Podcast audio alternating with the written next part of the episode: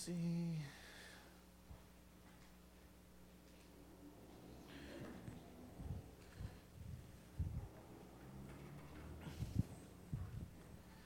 All right, today we'll be talking about examining yourself in your marriage or for when you're when you get married. Maybe we got some widows that plan on getting married someday, amen? Never know, huh? And some of the younger people and everything. But talking about um, what kind of character um, are you? And, and so um, also just wanted to mention too, um, like for the ladies' coffee break that's coming up, there are maps. Ellen mentioned that. But um, it's for basically like 16 and older or 15 um, and older for this lady. Sometimes we have the younger girls there as well. But this one will be um, the older girls and the ladies, be at Melinda's house. Really something um, to look forward to going to. And I know Nicole wishes she would have been able to be there, really get to know the ladies um, continue to pray for her as she's caring for her mother um, back in Illinois. And um, so examine yourself in your marriage. Before we get into that, I'm just going to um, go over some of those ironic signs that you see. You know, sometimes people go, you know, just give me a sign from heaven. Well, I'm not giving you a sign from heaven. I'm going to give you some signs on earth. And um, so here's one of them. So stop and where do you go? don't know where to go. You know what? Sometimes life may feel like that. You don't know which way to go. Um, you know, in your marriage, you might be like, man, I just don't see again better. Where do we go? And well, one thing gotta do is stop and pray, okay? Don't stop the marriage, but stop and pray, amen. Uh, there's another sign here. It would help if I plug it into the computer. That would help then the clicker will work. Amen?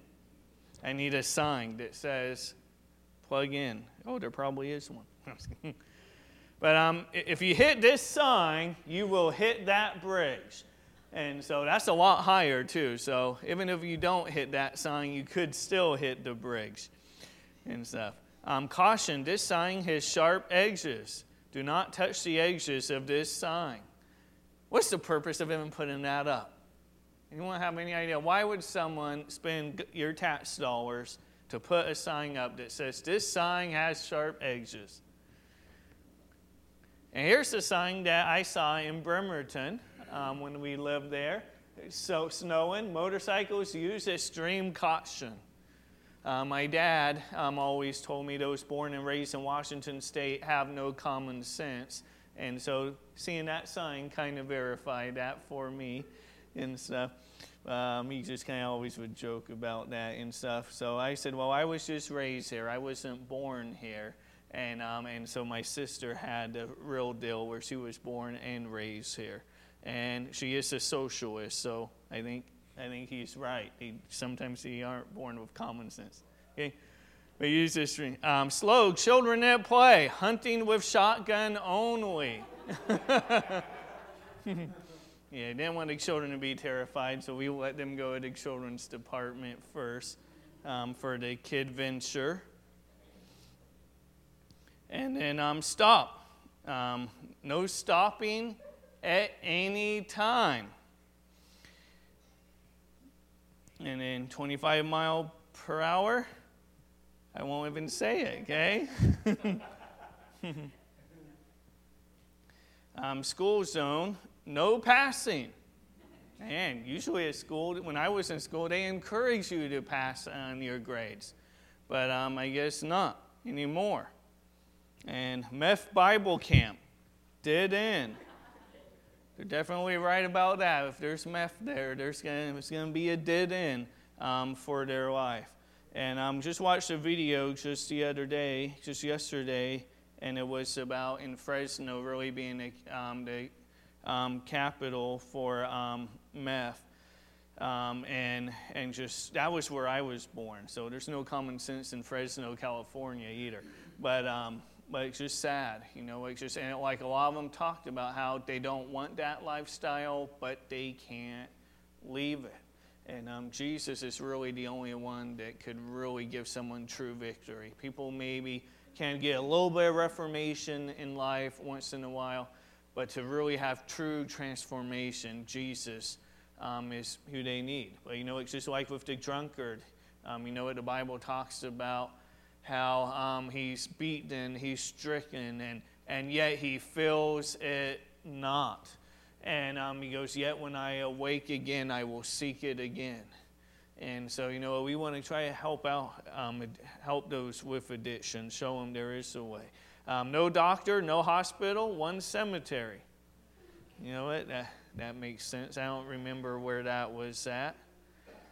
And um, no, or sign not in use. No purpose for it. It's just tell you it's not in use. And First Baptist Church, whoever is praying for snow, please stop.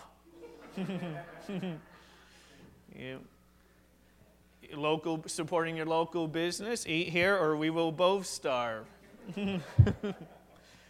Caution trees don't move. This has to be in Washington State as well. They, they, they need to get taught these things.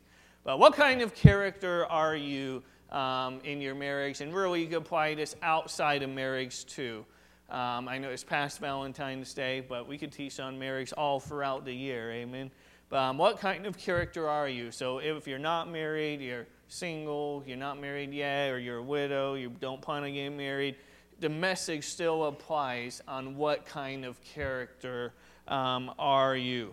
Um, no life, no marriage is perfect. I think everybody gets that. Um, how can it be? After all, it's t- the union of two sinners together.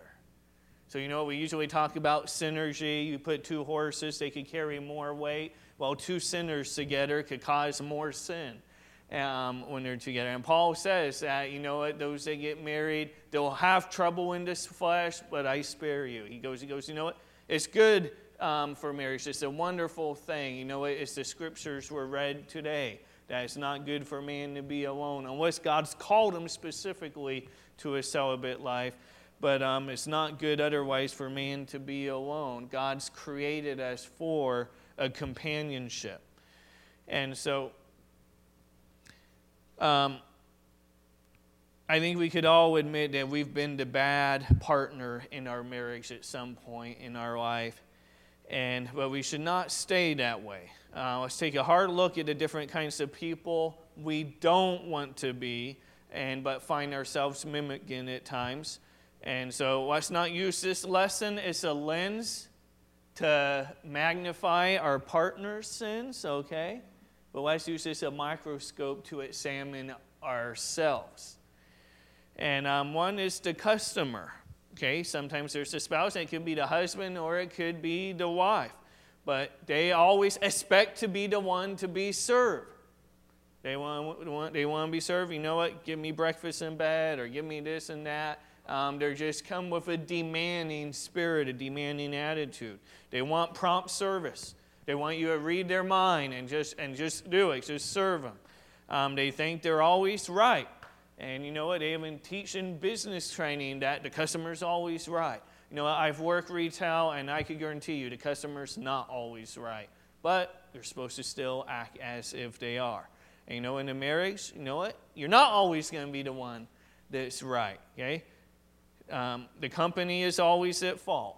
Um, and so sometimes, you know, we could think the company, the people we're with, they're the ones at fault. Um, they, they always want the best deal. So you're kind of bargaining with your spouse, or as the customer is trying to negotiate, always want the best deal. Um, Jesus didn't come as a customer, you know, when he came. He didn't come to be served. Nobody had greater rights than Jesus Christ. He was King of kings, Lord of lords. He took upon himself the form of a servant. And husbands and wives are called to live lives of mutual service and mutual submission. You know what? Men, no matter whether they've been saved or not, they know the verse wives, submit to your husbands. They know that one, they know that passage but they don't know the one just before it that says, submitting yourselves one to another in the fear of God. That there is a mutual type of submission, of seeking out each other's um, needs. Um, Galatians says, Ye have been called unto liberty. Only use not liberty for an occasion to the flesh, but by love serve one another. And so, in our life, in our marriage, or in our individual life, we don't want to have the attitude of the customer is to be our character. We want to see more of how we could be the waiter, how we could be the servant. Jesus said that he that is greatest among you shall be your servant. And so save being a customer for when you're at Walmart. Um, what, what, what come out there and good luck there, especially around Black Friday. Um, there you go there. Um, the other type of character we could often see in a marriage is the scorekeeper. Everything is a competition. That sometimes it's criticizing one another, or, or it's like it's competing. It's like, oh, I've done more chores than you, or um, I've done this, I've done that. Or anybody ever say when your child's misbehaving, you know, look what your child's doing. They're your children too. Who's back? You know, we act like it's some type of competition. When they're good, we claim them as our kids, and when they're not good, we blame it on our, on our spouse. You know, poor teammates focus on their personal stats rather than on the team score. And, you know, in reality, you know what, this is kind of a childish um, behavior. You know, um, you know, it's my turn to get the toy in the bottom of the cereal box, which I don't think that happens anymore. You know what? Anytime I've gone to cereal, there's no toys anymore and stuff. Or, um, you know what? Sometimes our kids, you know what? You sat in the front seat of the car on the last trip. You know what? They're keeping count, they're keeping score of when they sat by the baby. You sat by the baby last time. They're, they're, they're keeping track. Um, how many cookies did you have? Um, well, mom, he had one more piece than I did.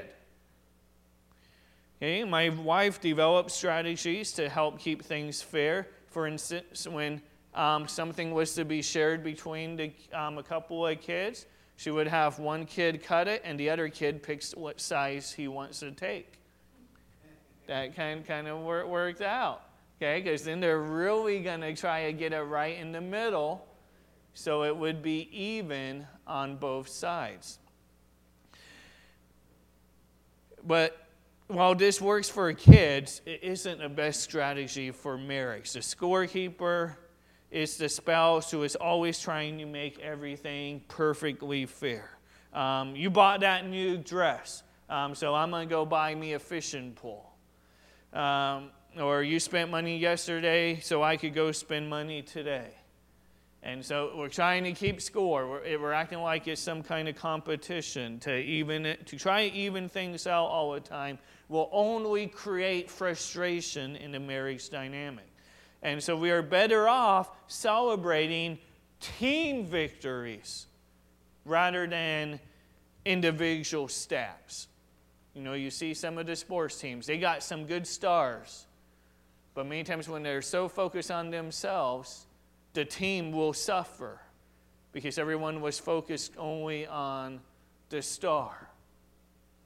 You, um, um, we'll get other teams that they're kind of mediocre, but they build a team spirit. They, they edify one another. They encourage each other. They get stronger together. And then they win championships because they're as a team um, player. And so we're better off celebrating team victories and when we suffer loss, suffer it together. Okay, that you know what, you suffer defeat together instead of criticizing the other. Um, let's not live our marriage to simply try and get even. Let's overcome evil with good. Your spouse treats you wrong one minute, overcome it with good. Be not overcome of evil, but overcome evil with good. You know, I haven't practiced this perfectly yet, but this just an idea came in my head. Man, maybe it'd be good to just kind of have some kind of special gift for your wife on hands at all times. And then when she yells at you one time, go, oh, sweetheart, I'm so sorry you had a rough day, and give her that gift. You know? That will help more than it will be just fighting back. Now, she may get a little frustrated at first. Oh, I can't get mad at you when you're not mad at me. Well, that's okay. You know what? Heap coals of fire on their head by doing good, overcome evil with good. And you know, a lot of times we've seen wives reach their husbands for the Lord by being submissive to him, by following his leadership. You know, as long as it wasn't immoral, unethical, wasn't wrong, but they followed their husband's leadership, even when they didn't agree with it. And then the husband sees that meek and quiet spirit. The Bible says that many can win their husbands to the Lord, not by preaching at them, but through their spirit, through their meek and quiet um, spirit attitude. You know, 1 Peter 2.19 says, For this is thankworthy if a man for conscience toward God endure grief, suffering wrongfully. For what glory is it when ye be buffeted for your faults? Ye shall take it patiently. But if when ye do well and suffer for it, ye take it patiently, this is acceptable with God. For even hereunto were ye called, because Christ also suffered for us, leaving us an example that ye should follow his steps, who did no sin, neither was guile found in his mouth, who when he was reviled, reviled not again, when he suffered, he threatened not, but committed himself to him that judged righteously. Man, one attitude you have is an individual, it's an employee, it's a wife, it's a husband, that when you were done wrong and you revile not back, you, you don't threaten back.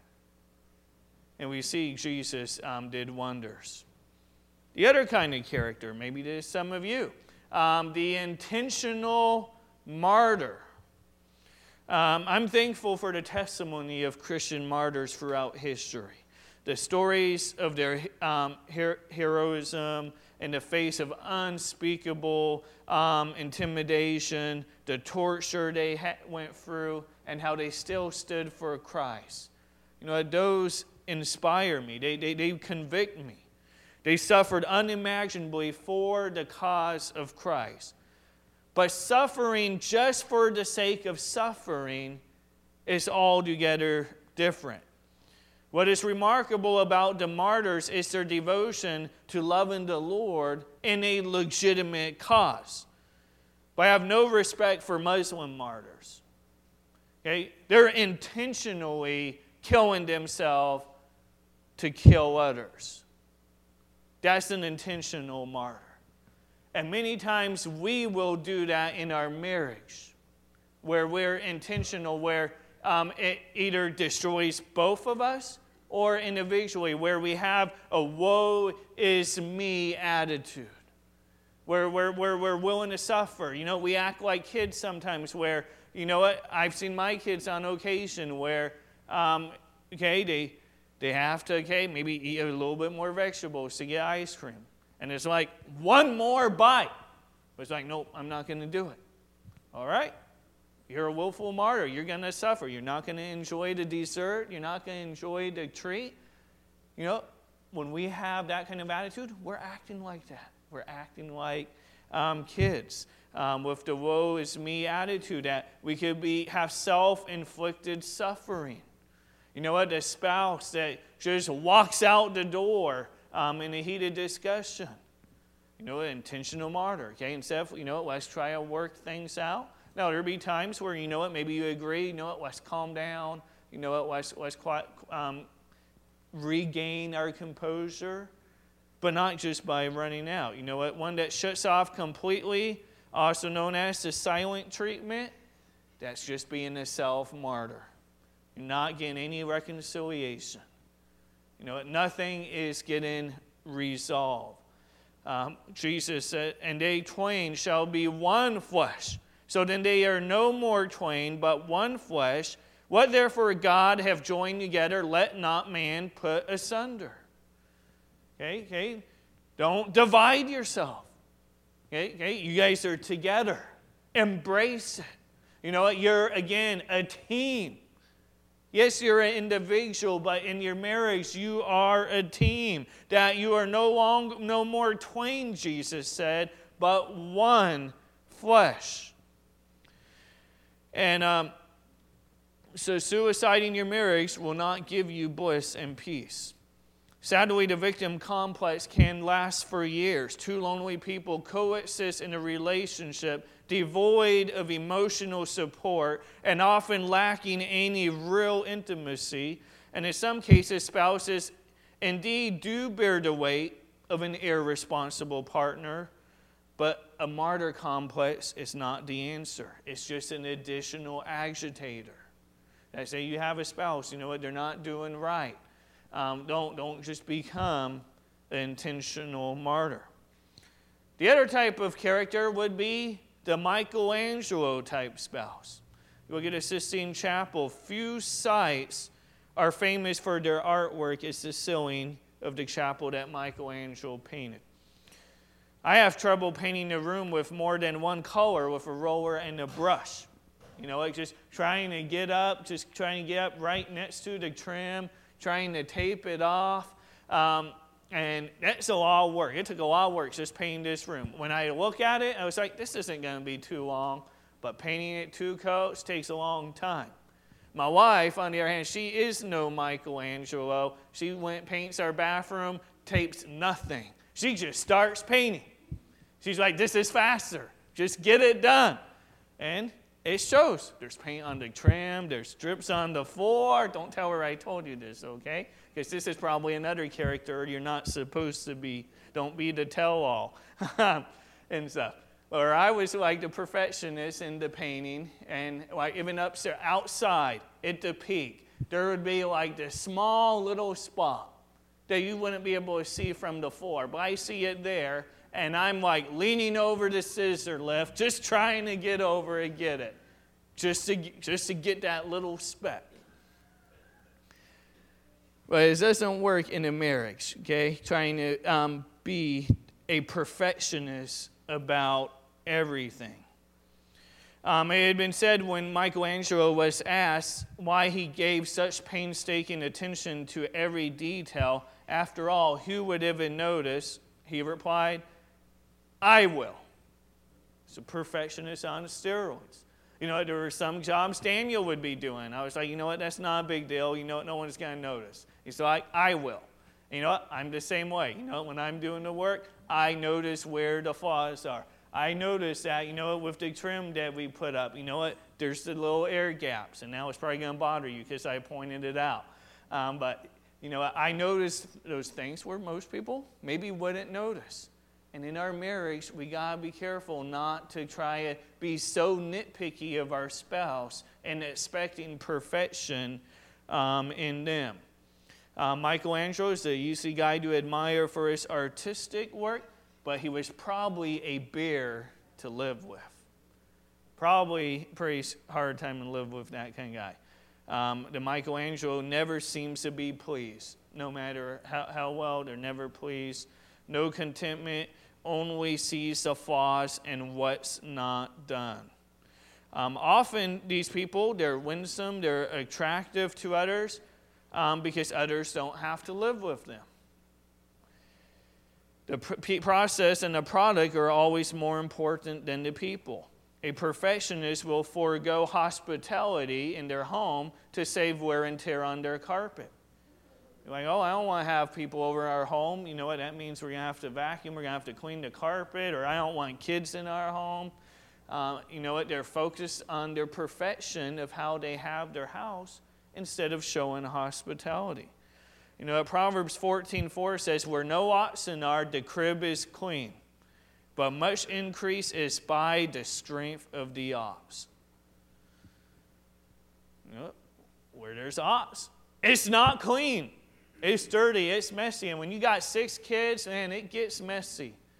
And you're, you're picking up right after another. And in many times, you do go through seasons where, man, I give up. I'm focused on other things. You keep it a mess. We'll be embarrassed for a while. But we got to get other things done. But you know, you teach them, you train them. And still, they don't always get it um, all, all the time. But it's one of my wife's favorite verses where no oxen are, the crib is clean, but much increase is by the strength of the ox. You know what? So much more can get done. You know, it's, you know, like children age, children grow together. Um, and, and, the things you're able to do that now you could go and be a blessing to other families and help helping them maybe pull weeds at a widow's home or whatever it may be. When the perfectionist is the husband, his wife tends to become insecure and her creativity becomes stifled. So when, when he's the, expecting the Michelangelo in her, like he's the Michelangelo, but expecting it in her too, that her creativity becomes stifled. She gets insecure because nothing is ever done to his satisfaction. When the perfectionist is a wife, often the husband typically finds a place of retreat or simply stops trying to please her. That he kind of ends up um, just giving up. It's not that Michelangelo type spouses are perfect, it's just that they expect it in others. To expect perfection in others and somehow disapprove of them in the process is pretty hideous. But to expect excellence in others and you encourage them in the process is a wonderful thing. You know, like Jesus said, And why beholdest thou the mote that is in thy brother's eye, but considerest not the beam that is in thine own eye. Okay, you get the beam out of your own eye, then you may be able to help your spouse with the small mote. Now, you know, you could be a better help when you're working on yourself, and you could be a better partner in your marriage when instead of trying to fix your spouse all the time, your main focus is fixing yourself. The other type of spouse would be the catchphrase spouse. Um, it is, this kind of game, if you never played, is passed from person to person with a secret word or phrase. The object is um, for, to get the others on your team to guess what the secret word or phrase is before it buzzes in your hand. Um, it's pretty humorous. It's a fun game um, to play when it's passed to them. You know, you see people, when they get it, they're hyperventilating. They don't want it to buzz in their hand. Um, they need to make one of those where it shocks you a little bit, huh?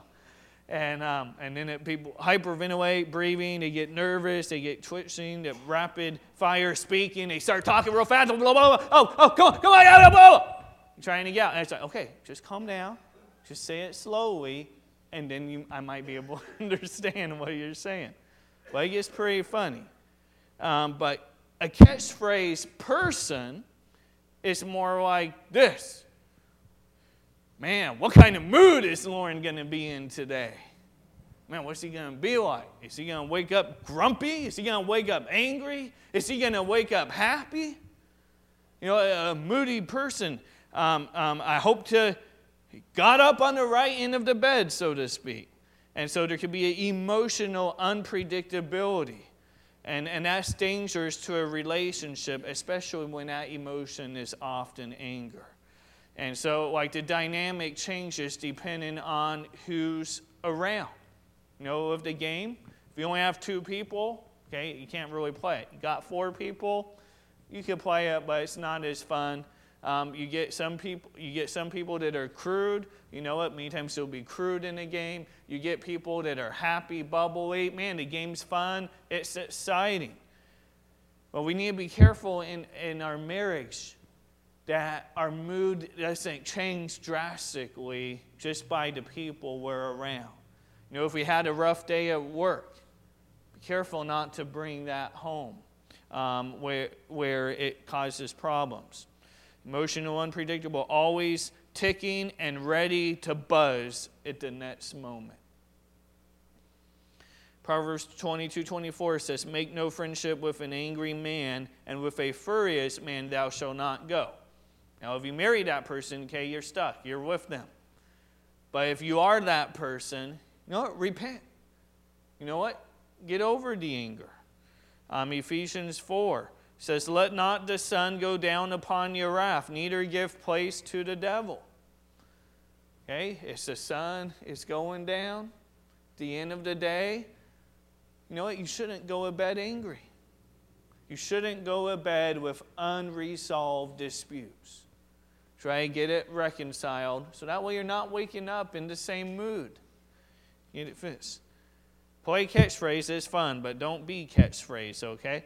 That's no fun for you or your spouse when you're just a buzzer ready to go off. Um, angry spouses, as the Bible mentions, they give place to the devil. They look inward. Are you the person around whom family members must tiptoe? Is it difficult for your spouse to be honest and open with you because you're soon angry, stubbornly defensive?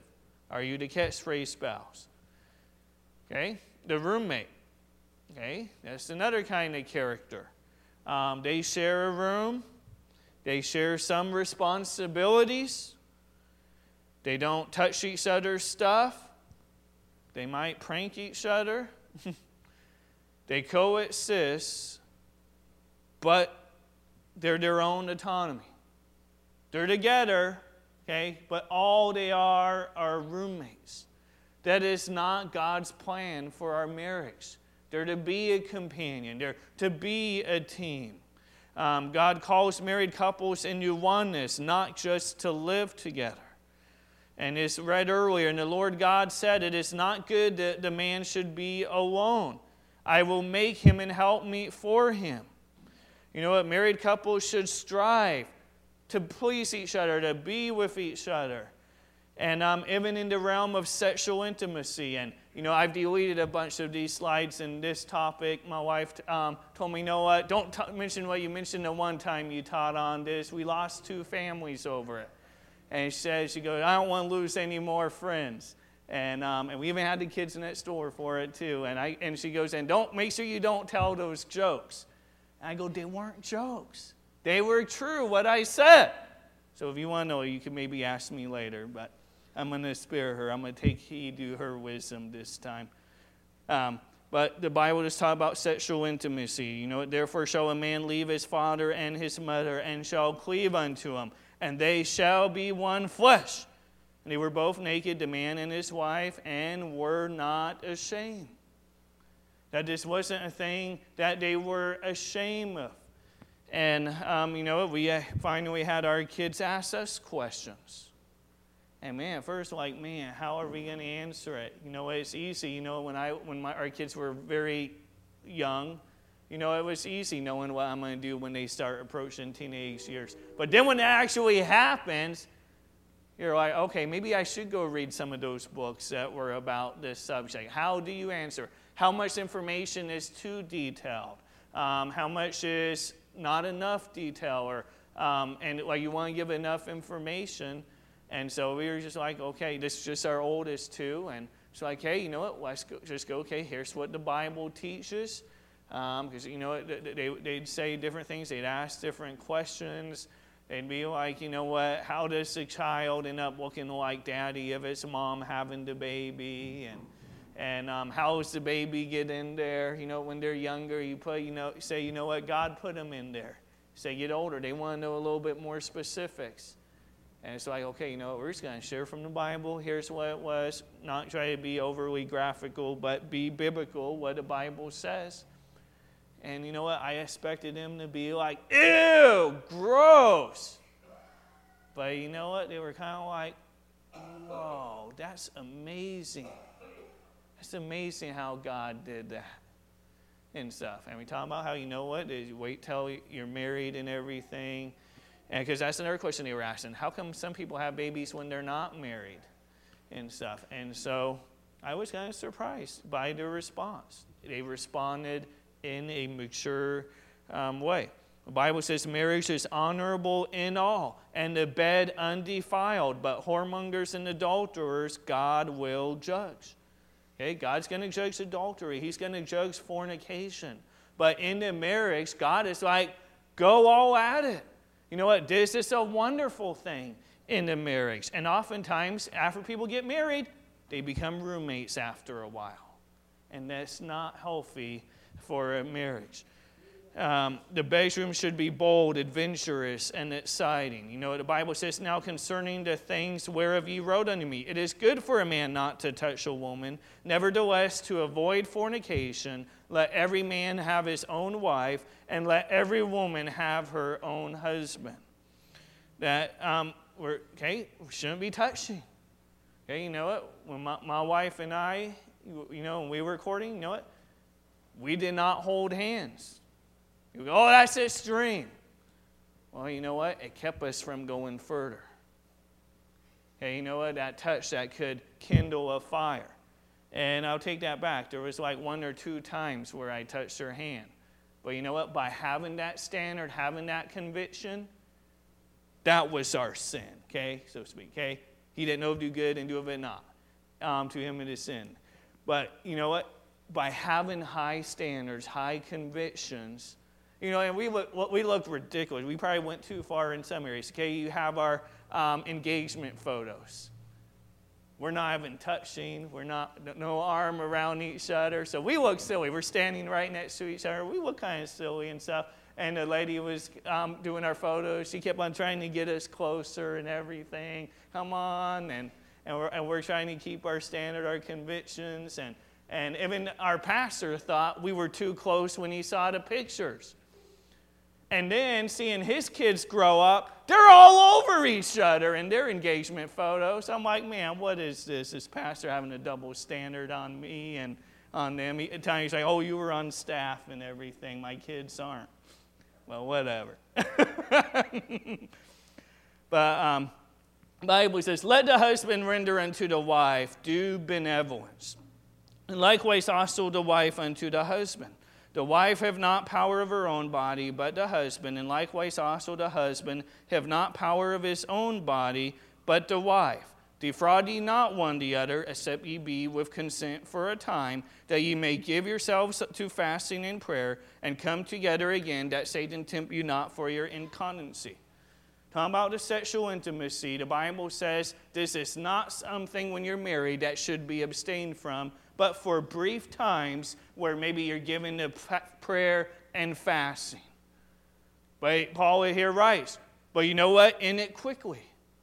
You know what? When you are not fulfilling those desires together, Satan and the world and the flesh is able to make that temptation greater, it's stronger. Okay, you know, if a husband's going on a long trip, road trip, okay, you know, he's a trucker going, you know what? Call your wife. You know what? Talk sweet nothings with her. Um, uh, you know what? Get, get, talk to each other. You know what? That Satan tempt you not for your incontinency. The other uh, Proverbs 5:15 says, "Drink waters out of thine own cistern, and running waters out of thine own well. Let thy fountains be dispersed abroad, and rivers of waters in the streets. Let them be only thine own, and not strangers with thee." Let thy fountain be blessed, and rejoice with the wife of thy youth. Let her be as the loving hind and the pleasant roe. Let her breast satisfy thee at all times, and be thou ravished always with her love.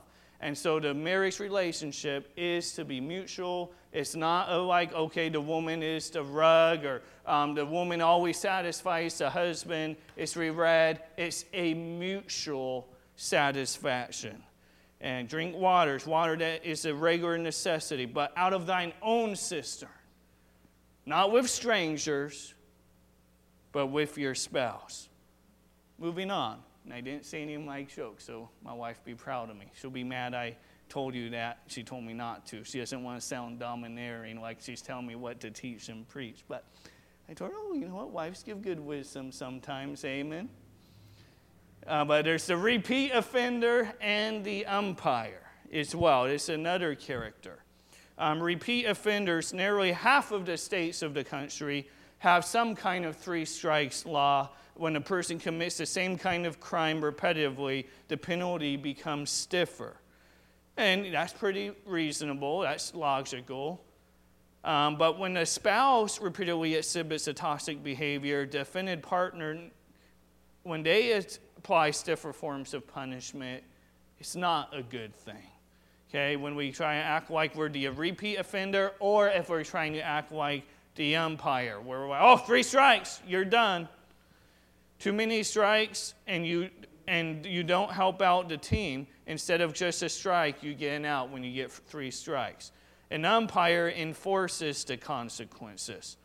And this is disastrous for marriage. It develops a vicious cycle.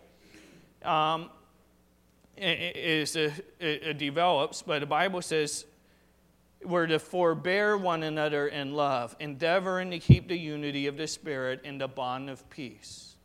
Not to be, again, this kind of goes related to the scorekeeper as far as counting strikes.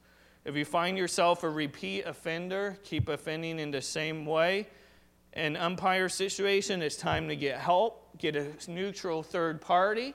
Um, I'm available for counseling. Um, if you want someone older, you know, Bramlett, um, I know would be willing to do some counseling. But get help if you're in this three strikes, repeat offender, and umpire situation. Get help, get counseling. Um, habitual sins will continue to bind us until we exercise humility and invite accountability. Psalm 19:13 says, "Keep back thy servant also from presumptuous sins; let them not have dominion over me. Then shall I be upright, and I shall be innocent from the great transgression." Save three strikes for baseball, not for your marriage. Okay, where no counsel is, the people fall. But in a multitude of counselors, there is safety. Okay, there's also the fan. Which one? Seahawks fan, the Patriots fan? What kind of fan are you? Imagine what your husband's childhood was growing up. Maybe you have pictures of your husband uh, um, growing up as a child. You imagine what he's going through, and say, we'll say that he had good parents. I know not everybody had good, solid parents growing up, but for illustration, just imagine that they did. And you think about it, their mom, their dad, um, cheering on as a child, you know, riding this bicycle for the first time and like, woo, you did it, yeah. You took the training wheels off, you're riding, woo, and then they fall. But then you go, oh, that's all right. Let's get back up. Let's do it again. Now, my dad, what he would do sometimes, he would say, hey, hold the dog leash. And then he would go, and then he would call the dog, come on and the dog would start dragging me, and then I'd let go before I fall. And my dad No, do not let go of the leash. And so he, I'd hold it, and then he's dragging me across the yard and stuff. My dad liked to torture me like that sometimes. He was a good dad, but he liked to have fun with me in that way where I wasn't having as much fun. But usually, okay, you know, cheer them on. You, you, you cheer for them, you know, when they do something. Then they grow older, they get a teacher, um, and, and the teacher tells the student what, he, what they're good at. They get involved in sports, um, and they have a coach cheering them on, saying, you know, you're the man, good job, you got that home run, or you got that touchdown, you're the man, and cheering them on. And then he proposes to you, and you tell him you're going to be the greatest cheerleader in his life. And one day he comes home from work and he opens the door, and routinely he gets boo. All his life he had cheerleaders. And sometimes our spouse could end up being not the cheerleader. They become a fan on the other team, so to speak. And then it tears them down and, and ends up likewise ends up, could be in both ways. A man could be coming home asking his wife, "Why is the house always dirty?" Um, stops complimenting the meals that she's making. Um, she rarely, if ever, gets any praise. That the wife no longer has a cheerleader. Where before, when you got married, you talked about how beautiful she was, how smart she was, um, how wonderful she was. You talked about all the things you liked about her. But then we end up becoming in that roommate mode, and we're no longer the cheerleader, but we're the one saying, boo. We want to repent of that. Let's be each other's cheerleader, even when we mess up, even when we fail, even if one gets fired from a job. You know what? Be like, hey, you know it's going to be all right. You know what? Must have been what the Lord wanted. You know what? Let's, let's cheer them on. Let's cheer each other on. And same thing in the church body. You know what? There's going to be times when people are put in leadership and they make mistakes. You know what? Cheer them on. You know what? Let's see people develop. Let's see people grow um, in leadership. But they're never going to fly if they're never thrown off the cliff to fly. Amen. Like an eagle may throw off, throw off her young when they're ready, but you're never going to be perfectly ready. There's going to be things trying out. But Proverbs 31 28 talks about her children arise up and call her blessed. Her husband also and praise of her. Praise our wives, men. Lift them up. Provide leadership in the marriage. For the husband is the head of the home, even as Christ is the head of the church, and he is the Savior of the body. Therefore, as the church is subject unto Christ, so let the wives be to their own husbands in everything. Husbands, I know it's not popular in today's culture, but take leadership. And again, this does not mean being a doormat. The Bible talks about honoring your wife is the weaker vessel. That means you're honoring. It doesn't mean you're trampling over. But take leadership. There's going to be times where she may disagree with some of your decisions when you're leading in spiritual areas or um, leading areas. Say, hey, you know what? We're going to be going to go do this at the church today. It's like, oh, you did that last week. Um, you know what? Be thankful. You know what? Follow the leadership husband. And then be there for accountability too. Like, honey, you know what? Maybe you've been a lot at work or you've done a lot at the church. We need some time with our family. You know what? Do that. You know what? But you know, it to be done with the right spirit, the right attitude, not in a condemning um, fashion. Husband loves your wives, even as Christ loved the church, gave himself for it, that he might sanctify and cleanse it with the washing of water by the word. Be the spiritual leader. Don't leave the spiritual leadership all up to your wife. Yes, she may do devotions with the kids at home when you're at work but make sure you're taking time to do devotions with them or with your, even your grandchildren. Um, as Jesus sanctified the, the church, cleansed it with the washing of water by the word, that he might present it to himself a glorious church, not having a spot or wrinkle or any such thing, but that it should be holy and without blemish. Okay, you know what? You think your wife has a lot of spots and blemishes? Well, that's a blemish really on you because you're to be preparing her. You're supposed to be nurturing her, um, helping her, guiding her, leading her, just as Jesus works on the church. So ought men to love their wives as their own bodies. He that loveth his wife, love of himself. Tell you, you know what? If I'm honoring my wife, if I am praising her, you know what? The returns are great. The dividends, they're wonderful. But I quit talking about her food, you know what, after a while. It could be some boring old same stuff. So I, oh, you didn't notice the cooking anyway, so what's the big deal? Why go for all that effort? And they may not always vocalize that. But you know what? He that love of his wife, love of himself. You know, say, you know what, you like back rubs, your spouse never gets it, gives it to you. Know what? Give them a back rub. Focus on them, and there may be return. For no man ever yet hated his own flesh, but nourisheth and cherisheth it, even as the Lord the church.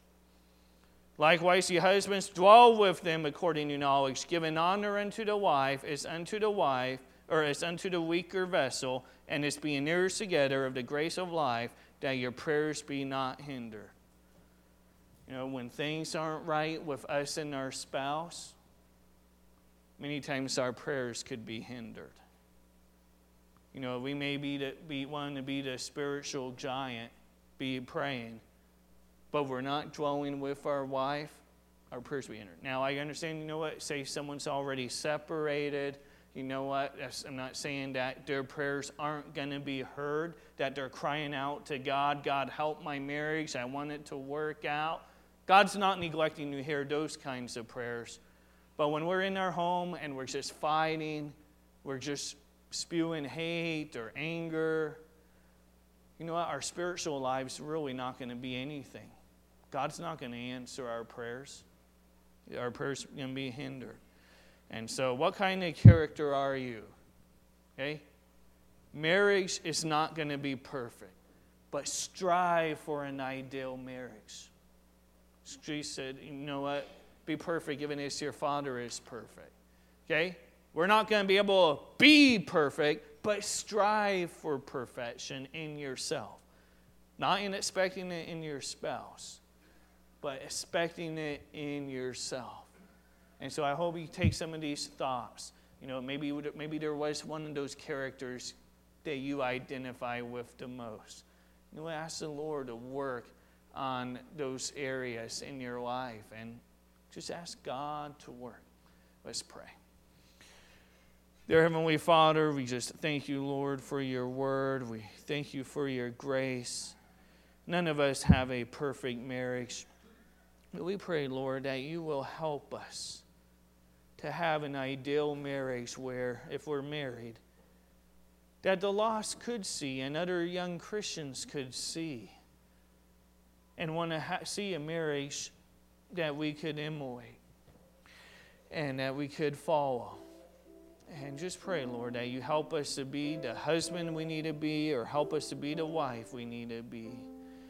Help us to enjoy our life, whether we're still raising children or our children are outside of our home, whether we're elderly and maybe we're helping take care of our spouse. You know, maybe remember the good times and, Lord, maybe just remember to serve our spouse um, during the difficult, challenging times with their health. Help us to be an example to others and to the world. In Jesus' name. Maybe just go and spend some time in prayer as the piano continues to play.